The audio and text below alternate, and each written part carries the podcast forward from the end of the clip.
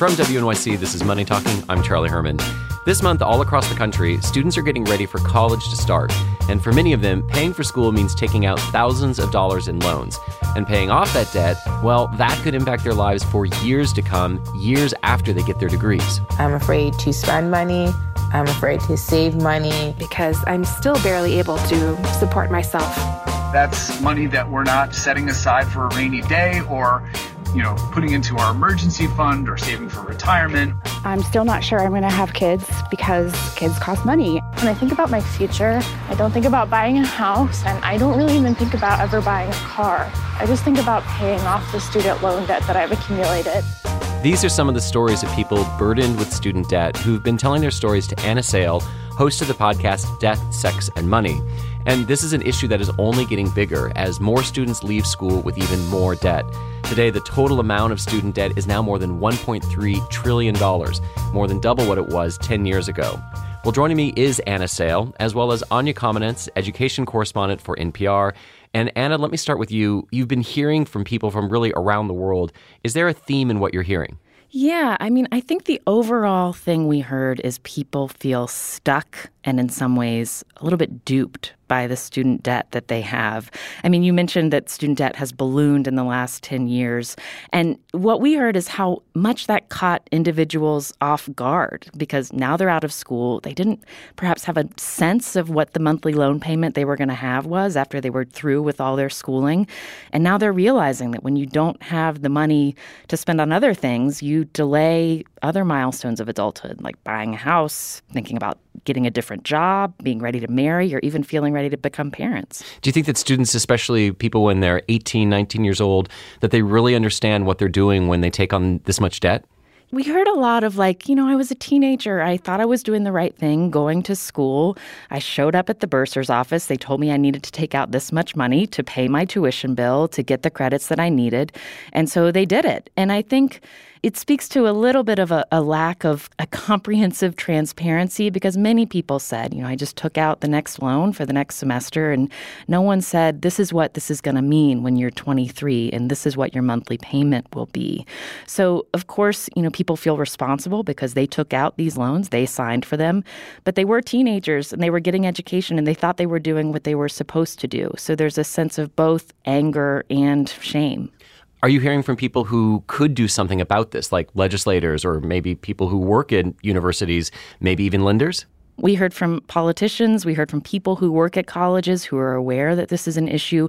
One email that I thought was really interesting that came after we put this series out at the end of June, it was from an Ohio state legislator who represents Columbus, so where Ohio State University is as well as other colleges, and she said that student debt is the number one issue she hears about from her constituents. But then when she talks with her colleagues, other legislators, she said it's really hard to make them understand because they think mortgages and credit card debt. It's a generational issue. If you went to college at a time when tuition was affordable and you could work your way through a semester, you, you don't really perhaps have a sense of what student debt means for people in their 20s and 30s now in America. Well, Anya Kamenetz with NPR, listening to what Anna was just saying and what she's hearing from people, can this go on like this? That's a really great question. And in fact, we're getting some information that it can't and it won't. The Wall Street Journal came out with an analysis showing that college tuition it went up last year about at the rate of inflation which is momentous because for more than 20 years it's gone up twice the rate of inflation each year. So even just a little bit of a decrease is good news. Going on par with the rest of the economy is totally good news and surprising news. I think what you see is that finally college is acting like part of the economy. We see that enrollment is down, partly for demographic reasons, partly for economic reasons. The job market's changed. And loan limits, oddly enough, they have not been raised for almost a decade. So the amount that you can borrow for undergraduate education has been flat throughout the last 10 years. And with those two factors going on, I think colleges are really seeing that if they're going to stay in business, they can't keep charging the customer more and more and more. So, how does this increase in the total student debt that we're talking about, 1. $1.3 trillion mm-hmm. affect the overall economy? Well, that's a question that economists have been studying since it's been running up. And there are lots of different kinds of effects. I think Anna mentioned people delaying or maybe never buying a house, starting a family, even buying a car. Also, mobility has really gone down. So the millennial generation is much less likely to leave their hometown and sometimes even their parents' basement. And that is something that's a huge drag on the economy. So it's interesting when people talk about a student loan bubble because we're not going to see necessarily a dramatic pop to that bubble, but we do see a very slow drag on the rest of the economy from the student debt because it's not something that a bank can just come in and repossess your education, as it were. That's exactly right. And also, maybe when we hear millennials being criticized as being lazy or living with their parents, that they don't like driving cars or owning cars, it might be a little bit more of a complicated story than just that narrative. I mean, that's been my bugaboo for almost 10 years now. Like, this has gone on for a very long time. I think the most recent iteration was, oh, if those millennials would stop buying avocado toast, you know, they could buy a house. and millennials are very optimistic and they might spin it as a lifestyle thing, like, oh, I want to work in the gig economy. I want to live in the sharing economy. But they're also saying, I can't. I don't have any hope of having that American dream of the house and the car. And so maybe I'm just not going to do it. Anya, are there solutions to the student debt crisis? I think a solution that's emerging is the option of more affordable repayment plans and especially automatically enrolling people in repayment plans so that you pay a percentage of your income, not an amount that's going to completely close off your future. And what about the talk of free tuition? Is that going to be a growing movement? Free tuition absolutely is a growing movement on the state level, on the local level.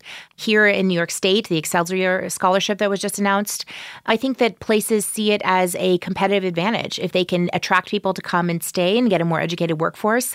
And a study that was just released showed that, yeah, these programs do work. They increase college enrollment, they increase college completion. And a lot of people are interested in what it means in terms of the promise of college. Like Anna mentioned, people feeling duped. When you say free college, that is a message that super resonates. And a young person growing up going to public schools wants to better themselves. That's going to mean a lot to them. Anya Kamenetz is the correspondent for NPR's Education Desk. Anya, thank you very much. Thanks for having me, Charlie. And Anna Sale is the host of WNYC Studios' Death, Sex, and Money. Anna, thank you. Thank you, Charlie. And if you'd like to share your story about student debt or you're looking for resources to help you out, you can check out the website that Anna and her team have set up. You can find it at deathsexmoney.org slash student loans. I'm Charlie Herman, and this is Money Talking from WNYC.